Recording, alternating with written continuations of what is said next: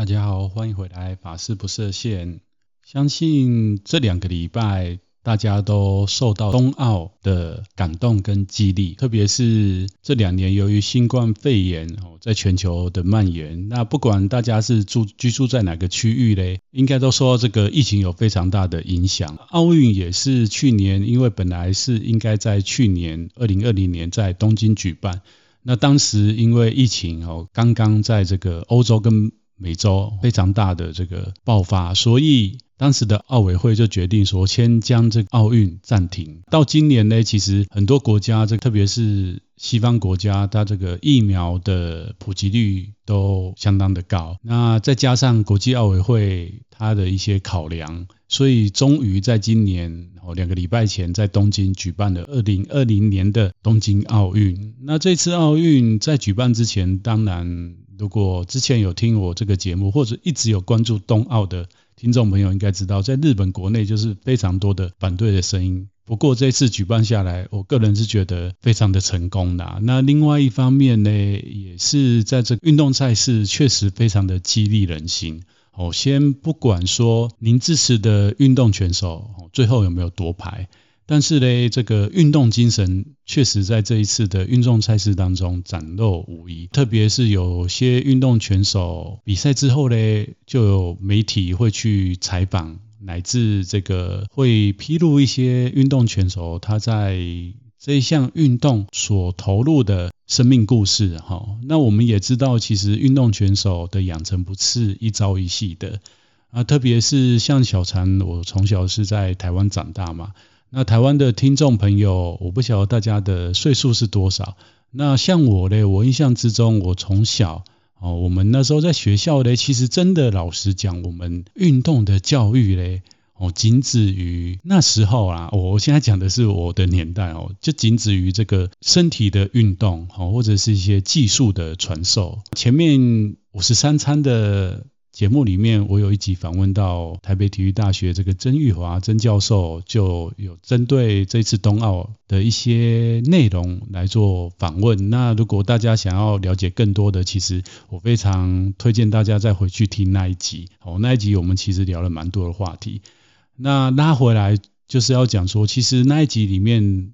老师也跟我提到一个观念，就是说，其实像在国外，哈，我们现在可以看到世界上有一些运动的强国，那他们之所以会成为运动的强国，当然第一个除了他们的国家对于全国对于这个运动的重视，乃至运动产业的发达之外，另外一方面就是他们的所谓的运动教育。那我们可以看到奥运会其实有非常多的运动赛事，那像这一次。对台湾来讲呢，其实像我印象之中，我记得以前的奥运，我主要都是在看棒球哈。那我相信很多听众朋友应该也跟小禅一样，为什么呢？因为老实讲，就是在我们的成长年代，棒球，因为在台湾呢，其实我们的职业的赛事里面，棒球跟另外一个就是篮球哈，这个是比较早的，那也比较多人。哦，投入乃至成为这个棒球迷啊，那我有一段时间其实也是。那你说其他的运动项项目嘞？我现在老实想起来，哦，像我是知道我们的这个举重，其实也是有蛮多优秀的运动选手。那射箭跟这个空手道还是跆拳道，过去台湾也曾经拿过奖牌嘛，所以这个部分我稍微知道一下。那其他的部分，像是当然桌球不用讲了，桌球一直以来都是华人，特别是像中国哈，中国他们就很厉害嘛，都是一直拿夺冠的。所以这个大概我会知道这些运动项目。那其他的有些运动项目，老实讲我还真的不知道哈。那像这些冬奥蛮特别的，就是我在很多国外的媒体乃至日本媒体上面就可以看到这个。像日本，他们得到金牌最小年纪是十三岁哦，小女孩。那得到什么样的的项目的这个冠军呢？就是这个滑板哦。那我才第一次知道哈，这个东西在奥运也是一个运动项目。哦，可能我孤陋寡闻吧。就说到，其实说起来，就是我们大部分人对于运动赛事也好，或是关注的量哦不多哦。那就算我们关注，也真的就是非常少的那一两样。那其实有，我相信跟这次我们得到奖牌的选手来比起来呢，有更多的运动项目或更多的运动选手。他是默默无名，或者是在这个运动的梦想道路上面努力不懈，然后没有人知道他们。所以这一次的这个奥运，其实间接的唤醒了大家对于运动的重视，我觉得非常的好哈。那这个也是非常值得肯定跟鼓励的。那我个人虽然是宗教师，但是我也是非常希望说哈，这个宗教的信徒们哈，信众们。如果可以，我们也大家也一起来关注运动。那我知道是台湾这一二十年来有越来越多的年轻人，其实本身自己也会投入这个运动。哈，那运动当然我们第一个想到就是健康的维持嘛。哈，健康的维持，所以现在有很多年轻人都会去所谓的健身房哈做运动。那也知道说健身或者是我们要维持一个良好的体力。他是需要被指导的，哦，所以我们可以看到这个运动员，他要在这个国际赛事上面，不管是参加比赛还是得奖，哦，他是需要一个强大的运动团队哦。哦，所以这次我们看到这些得奖的运动员之外，其实他背后有更多需要，呃，我们需要去肯定乃至，哦，我们要去感恩他们的，就是这个整个运动团队。这个运动团队里面有非常多的人，除了教练之外，还有所谓的防护员啊，或或者是一些周边的人。那详细的有哪些人，真的小常我也是孤陋寡闻。好，未来。大家也要多多的关注这方面的人士。那另外一个就是还有所谓的裁判嘛，吼，裁判其实也是一个运动哦赛事里面非常重要的人。那像我知道过去就是宗教里面有一个那个通灵少女嘛，博君嘛，吼，那博君她本身也是一个棒球的裁判，吼，这个是我知道的哦。所以其实运动一场赛事下有非常多的非常多的人在里面哦，吼，所以不是只有单单纯的运动员，然后那。那再说到，其实我就想到说，我真正关心运动赛事，或者是像前面我提到那一集里面，我跟老师对谈，老师有讲到说，其实运动赛事里面，或者运动教育里面，除了这个运动技术的培养之外，另外一个很重要就是所谓的运动的鉴赏。哦，那么我就发现说，这方面我们真的好像一直以来都没有这方面的教育。那当然，这个我刚刚前面讲的这个台湾的职棒，哦。过去的二三十年来是非常的有名，所以那时候我就想起来，我那时候出了社会以后，跟有些朋友啊就会约约啊，真的就是买票哦去支持职棒，然后进球场看球赛哦。那曾经很风靡的时候，还跟大家哦就是去收集那个球员卡哦。我不晓得听众朋友们，你们有没有人的生命经历经历当中跟小常一样，就是我们会去收集那个职棒的卡。那曾经非常疯狂的时候，因为那时候我知道日本职棒亚洲里面就日本的职棒哦是最高殿堂哦。当然后来知道这个美国大联盟哦才是更高的。在那之前呢，其实因为这个台湾跟日本一直以来都有一个历史的渊源嘛，哈，所以那时候也不知道为什么我居然还会去。买那个当时日本职棒的那个厚厚的一本书，就是有这个中央联盟哈，跟这个忘记叫什么联盟哈，西日本那边呐哈，反正就是他们的那个各个球队哈，然后球员的资料介绍哦啊，那时候其实我还不会日文，可是我就去买这样的书。那我现在想起来也是哦蛮好玩的，所以说运动的产业。哦，如果大家关注了以以后呢，这个民间的力量进来，其实它是需要更多人的投入跟关注，那它也会发展出它的一个健全的这个产业结构。哦，这是题外话了，题外话了。那就讲到说，这个运动健场真的是我出社会以后才开始去关注这个职棒。那后来呢，不消说哈，就是可以再跟大家透露一个秘密，就是后来这个世界杯足球赛哈，我也。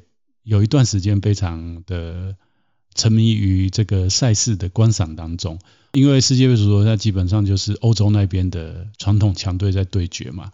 那我记得那时候就是有一些朋友就会下班以后邀约啊，就说哎要不要去那种运动餐厅啊，哦，然后就是吃东西，然后替自己想要加油的队伍呐喊这样子。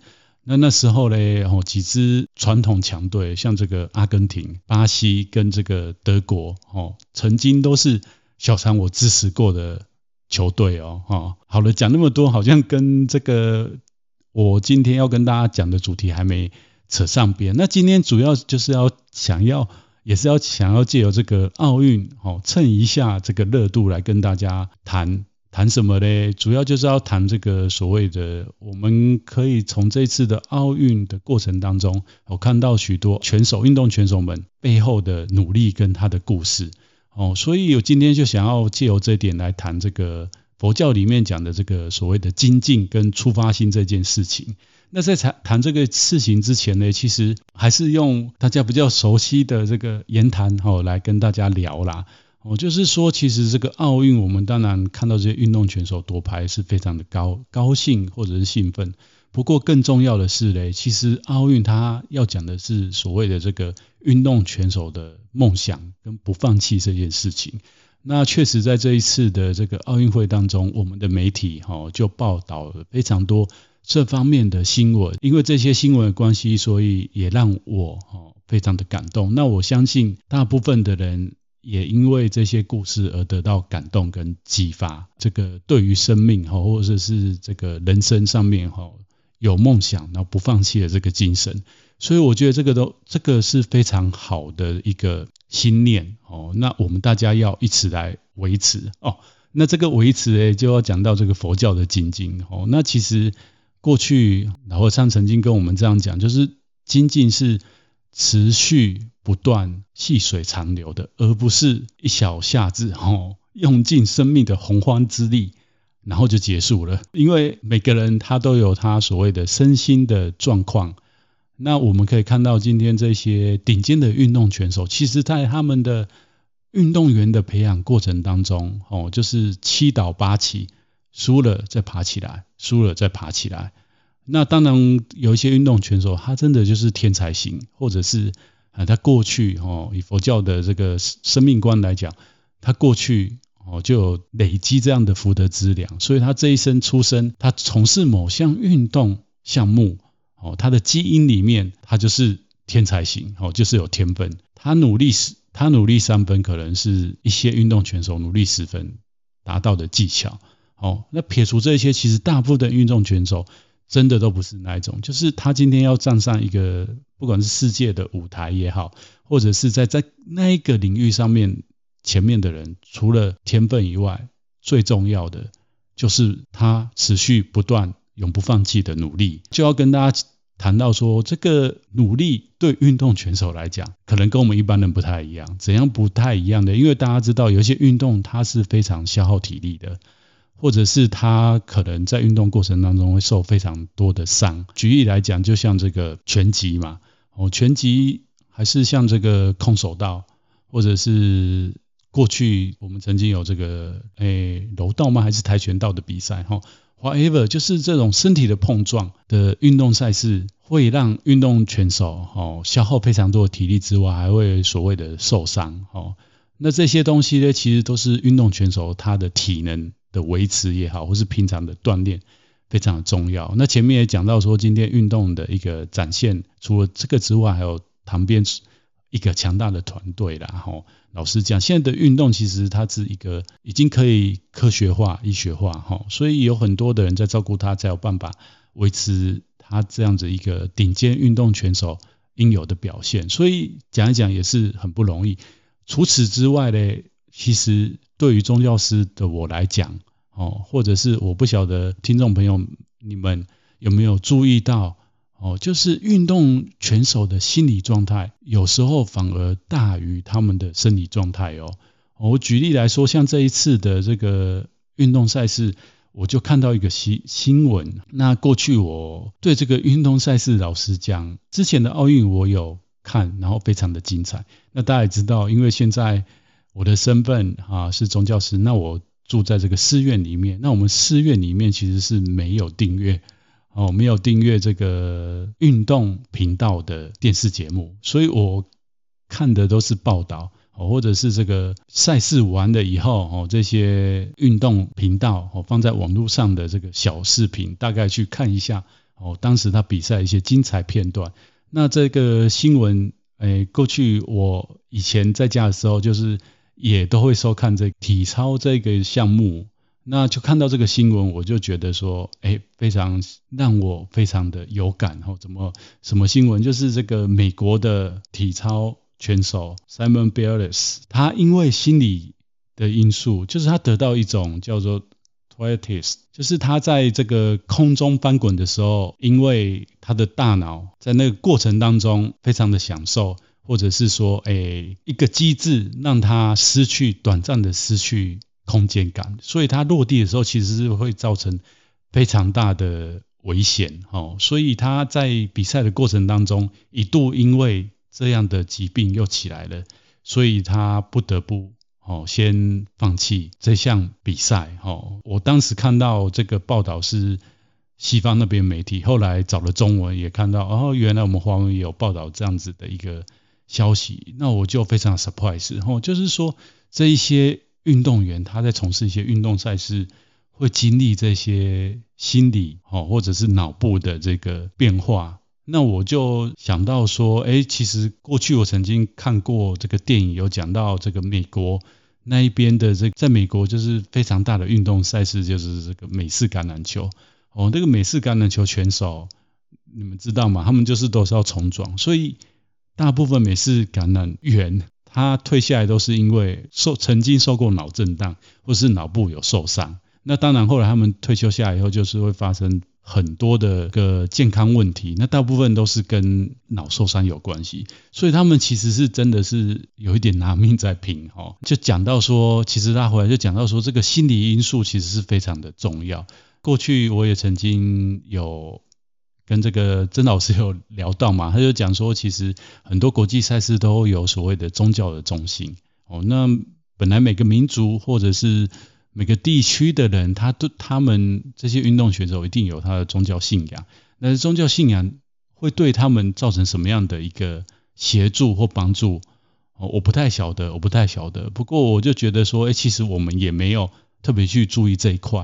但是我们知道，一个好的运动选手，他其实是需要非常强大的心理素质。那这个心理素质嘞，真的认真讲起来，宗教给的这个应该。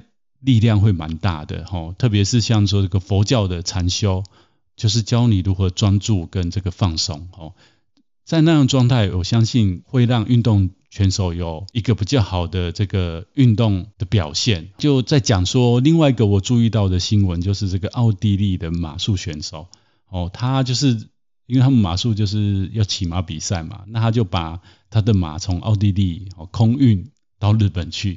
那不过呢，他非常的细心，他就发现说他的马好像不太对劲，于是他可能他们因为他也是一个团队嘛，他可能就是诶有伴随他一起去的这个照顾马的医生，哦，他可能就是求教于他，然后才发现说，诶这个马真的好像就是因为长途旅行，所以水土不服嘛，好，所以就表现出不是很好的状态。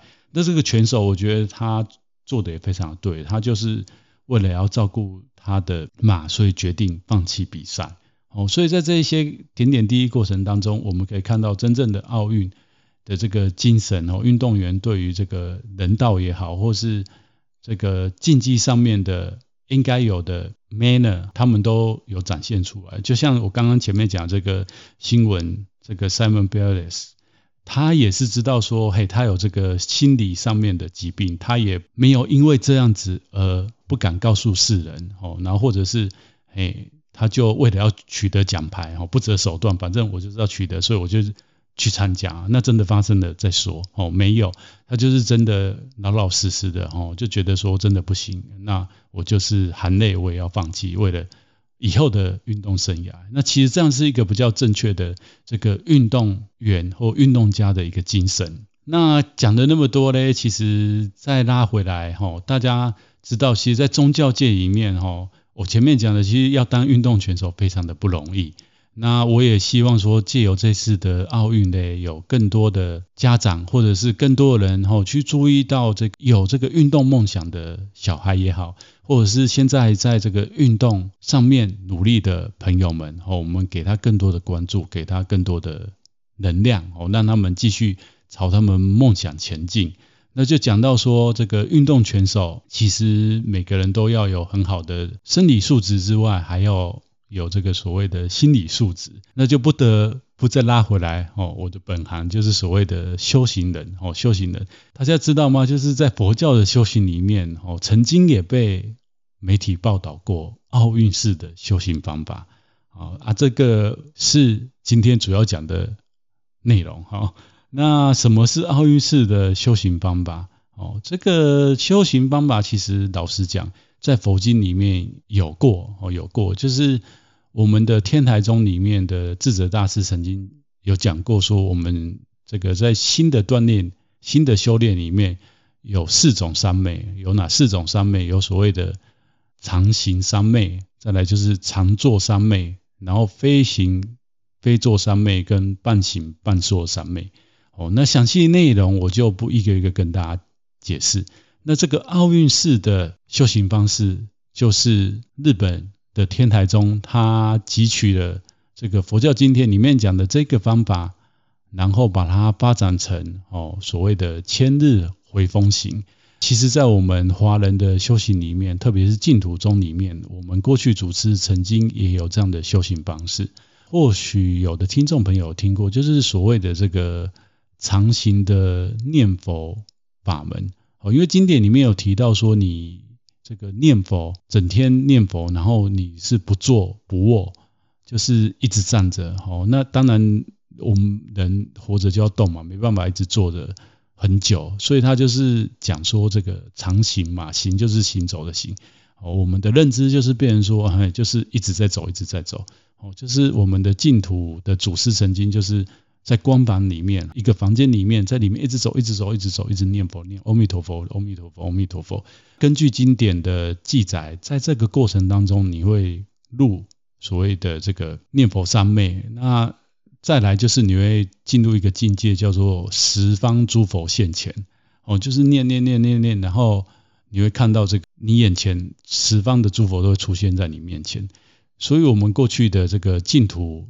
的修行方式有这样，不过后来现在呢，我们就比较少听到这样的修行方式，因为基本上它是一种比较极端的苦行，不是一般的修行人可以做到。哦，那同样我们今天再把它拉到这个日本，因为他们还保留这样的修行方式，而且是在日本天台宗里面，所以他们每年都是会有。阿心想要从事这样的修行活动的修行者去做这样的修行，那这样这个修行到底为什么会被日本媒体广泛的报道？哦，后来当然有一些西方媒体也注意到这样的修行方式，所以也报道出来。那包括我们的华人的新闻媒体也曾经报道过，哦，就是这个修行方式。最近的一次呢，就是在二零一五年的十月，当时的四十三岁的住持哦，他从二零一一年开始挑战这个千日回风行，啊，这个千千日回风行的内容是修行的第一年到第三年，每年要花一百天哦，从半夜两点开始出发，开始环绕，就是走山哦，走这个日本天台的母山，就是比瑞山，日本。京都的西北边有一座山叫比瑞山，哦，在那个山上有两百六十个小的寺院，不是小寺院就是寺院，大小寺院。然后每天苦行这样子走，半夜两点出发，哦，绕这个两百六十个寺院要走六个小时，然后三十公里的山路，哦，那大家可能听到三十公里也还好啊，但是你要知道它是上上下下，因为它在山地里。第二个是连续走一百天，然后它是不管刮风下雨，就是如果你今天开始走，像现在这几天，然后小张在录节目的时候，那个台湾，特别是南台湾暴雨，哈，这种暴雨的天气你也要走。哦，在之前，呃的台湾天气是非常炎热，哦，或者是像东京奥运举办的时候非常的热，很多国外选手受不了，就是中暑这样子，或者是跟奥委会抗议，我下面他落在其中，你还要举办赛事，哈。所以这个修行人呢，他就是在这个极端天候下也要走哦。那如果运气比较好，怎么样哦？就可能真的就是神佛加持，他在做这样修行的过程当中，不叫没有这极极端天候。或者你两点半就要起床，然后你就开始这样走，然后是走山路三十公里，看起来好像没有很长，但是他是每走到一个寺庙，就是要跟那个寺庙，大家知道日本人嘛，就是要跟他顶礼这样子，然后才继续往下面走哦。那他不是走完就结束了，他其实是回到他的寺院里面住的地方，还要打扫那个地方，然后还要诵经这样。那当然就他两点半起来，所以他晚上很早就睡了。那结束了以后呢，在第四年跟第五年，从一每年的一百天增加到两百天，然后这样子绕山苦行到了七百天以后，要进入最艰难的修行方式，就是进入所谓的这个不动堂。哦，就是在那个小小的佛堂里面闭关，闭关过程九天，九天怎么样呢？不坐不卧哦，然后也不吃不喝。那大家知道，不坐不卧基本上就是肉体的极限了哦。那你又不吃东西，那是不，是不喝嘞？其实后来找了影片，他差不多在第二天还是第三天的时候，他会出来哦，就是他会有守关的人，守关的人会把水舀过去给他，然后他就喝下那一口水。那据我看的他们的那个传记啊，就是说他在喝下那一口水时的时候，他好像全身哦散发出那种尸臭味哦。那为什么会有这样的状况？我不晓得，我不晓得。我不晓得在听我这个节目的有没有人是医生哦，可以去研究一下为什么人在那个状态之下会散发出尸臭味哦。那这个不是重点啊，重点就是哎，真的非常的痛苦。那在过程当中，他那九天干嘛？就是前面讲不坐不不卧，然后不睡。然后念十万遍的真言，就是咒语啦。那结束以后完成，就表示说他完成了这项修行，基本上已经接近完成。前面讲七年嘛，那到现在已经过满五年。那完成了以后，其实他经过这样的一个过程，他的身体跟心理的状态已经完全适应这样的生活。所以接下来两年里呢，他就继续步行，总共七年完成。哦，就是。会被赋予这个日本天台中最高的升阶，哦，所谓的阿舍离，奇迹啦，奇迹啦，只能这样讲。过去曾经有修行人在从事这样修行，哦，断送的生命。为什么？我前面讲的，他在山里走，哦，不管刮风下雨还是大热天都这样走。那有时候一失神，哦，失去正念，可能滑落山坡，哦，那当被人发现的时候，他可能已经断了气。那再来就是说，你这样每天走，每天走，有的人是。半途哈就放弃这样的修行哦，虽然虽然我们看到官方的报道或文件讲说，这些行者身上都会带着小刀哈，这小刀是什么？就是如果在修行失败的时候拿起来自杀的。不过大家看看就好，大家看看就好，因为我去看日本那边的资料，他那个小刀主要用意就是，如果你今天真的不幸摔落山谷，然后没有人找到你的时候，那你全身在那种状态之下。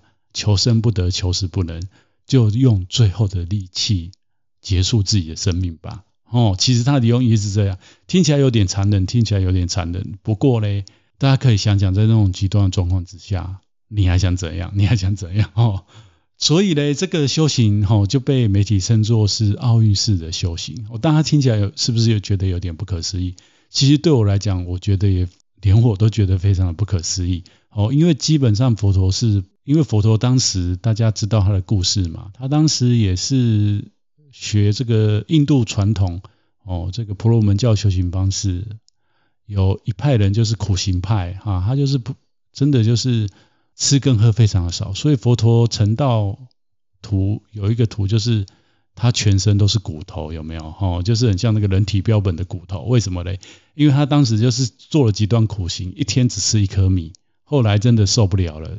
从山林之间走出来，然后到了河里面，哦，去净浴洗澡以后，因为当时他他一天只是一颗以外，他就是也不剃头嘛，哦，胡须也不剃嘛，然后鬼栏杆啊，整个好像就是非洲那种难民的样子嘛，然后全身只剩骨头，哈，皮包着骨这样。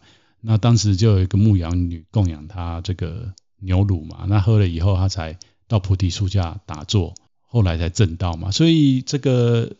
有的佛的成道图，他就是当时他苦行的样子哦，所以佛陀他基本上他觉得这种极端苦行是没有办法达到解脱究竟的解脱，所以他不鼓励做苦行。但是呢，他不鼓励，我这边讲，但是哦，他没有反对，因为他的弟子里面有这个大迦叶尊者，基本上他也是苦行派的修行人，那他当然没有做那么极端的。苦行哈，因为他主要就是他对于他的这个身外之物不是非常的重视，他比较集中在他这个心的锻炼，所以佛陀其实也很赞成他的这个大弟子哦，大大迦叶尊者。为什么哈？为什么佛陀没有完全禁止这个苦行的？因为有经过苦行经验的这个修行人哦，曾经有这样的分享，就是。苦行吼是最容易帮我们断除我们对于我们身体的执着。特别大家如果知道佛教，我们一直在讲无我无我哦，我们来讲这个无我的观念。那什么是无我嘞？哦，可能讲起来很简单，但是今天讲实在，我们碰到一些事情，哦，我就起来。这个我除了是我们的意志上的我之外，另外一个就是我们肉体的我。哦，举例来讲，像小常，我就以我生命经验来讲，我记得小时候，我只要不小心手去碰到什么东西流血，还是脚去碰到什么东西流血，哦，我就会。整个心都揪起来，哦，或者是我很怕人家扎我针，哦，就是因为我对于我的这个身体非常的执着，哦，这个执着是每个有情众生都有的，哦，不止人类哦，我们可以看这个动物也是一样啊，就是我们都会贪生怕死，哦，这个是自然的现象。那在生物，我们的基因本来就有这样的现象，你要怎么断除它？很难，非常的难。哦，我们可以用很多的方式。但是最快的方式是什么？苦行，没错，就是苦行哦。但是苦行是不是每个人都可以做？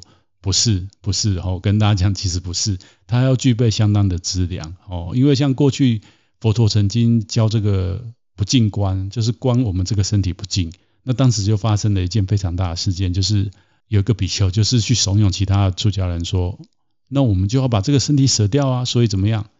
我来帮助你们，你们要不要让我帮忙？好，什么帮忙？他拿了刀哦。”就是我把你们杀死，你们就可以，你们的神识就可以脱离这个痛苦的肉身。那那很奇怪哦，那群比丘、那群修行人来答应，于是他就真的就是屠屠了那一群修行人，然后就杀了那一群修行人。后来这件事情传到佛陀的耳里，哈，佛陀才知道事情很大条，所以就召集所有跟他修行的修行人来说，哈，教了另外的方法，好，教了另外的方法。所以呢。苦行可不可以？可以，但是真的就是要看你的自身条件哦。就像前面讲的，今天拉回来到这个运动选手也一样，他在训练的过程当中，一定有他没有办法到达的状态。就是我刚刚前面讲这个美国的这个体操选手，但是他非常的清楚他的忍耐到哪里，留得青山在，不不怕没柴烧哦，留着青山在，不怕没柴烧，在适当的。体能哦，心力的挑战之下，我们去挑战。但是你要知道你的底线在哪里。你做了过多，就是对于自己的身体跟心理的伤害。那修行这件事情也一样，有的时候我们程度还不到，我们的心力还不到的时候，其实我们要缓一缓哦，让自己慢下来哦，让自己去重新的再去找回那一份初心，跟运动员一样哦，去找回当时。为什么要走上这个梦想哦？运动这个成为运动选手这个梦想的道路上面。好的，以上就是这一集想要跟大家分享的内容。那如果你喜欢小常的这个节目，请你帮我在 Apple Podcast 哦留五颗星，或者是留言鼓励。那我这个节目也有在 FB 成立粉丝团，所以如果想要跟我互动的哦，或者是诶支持我的哦，请请帮我哦订阅起来，follow 起来哈。哦，那我们就下一集见喽。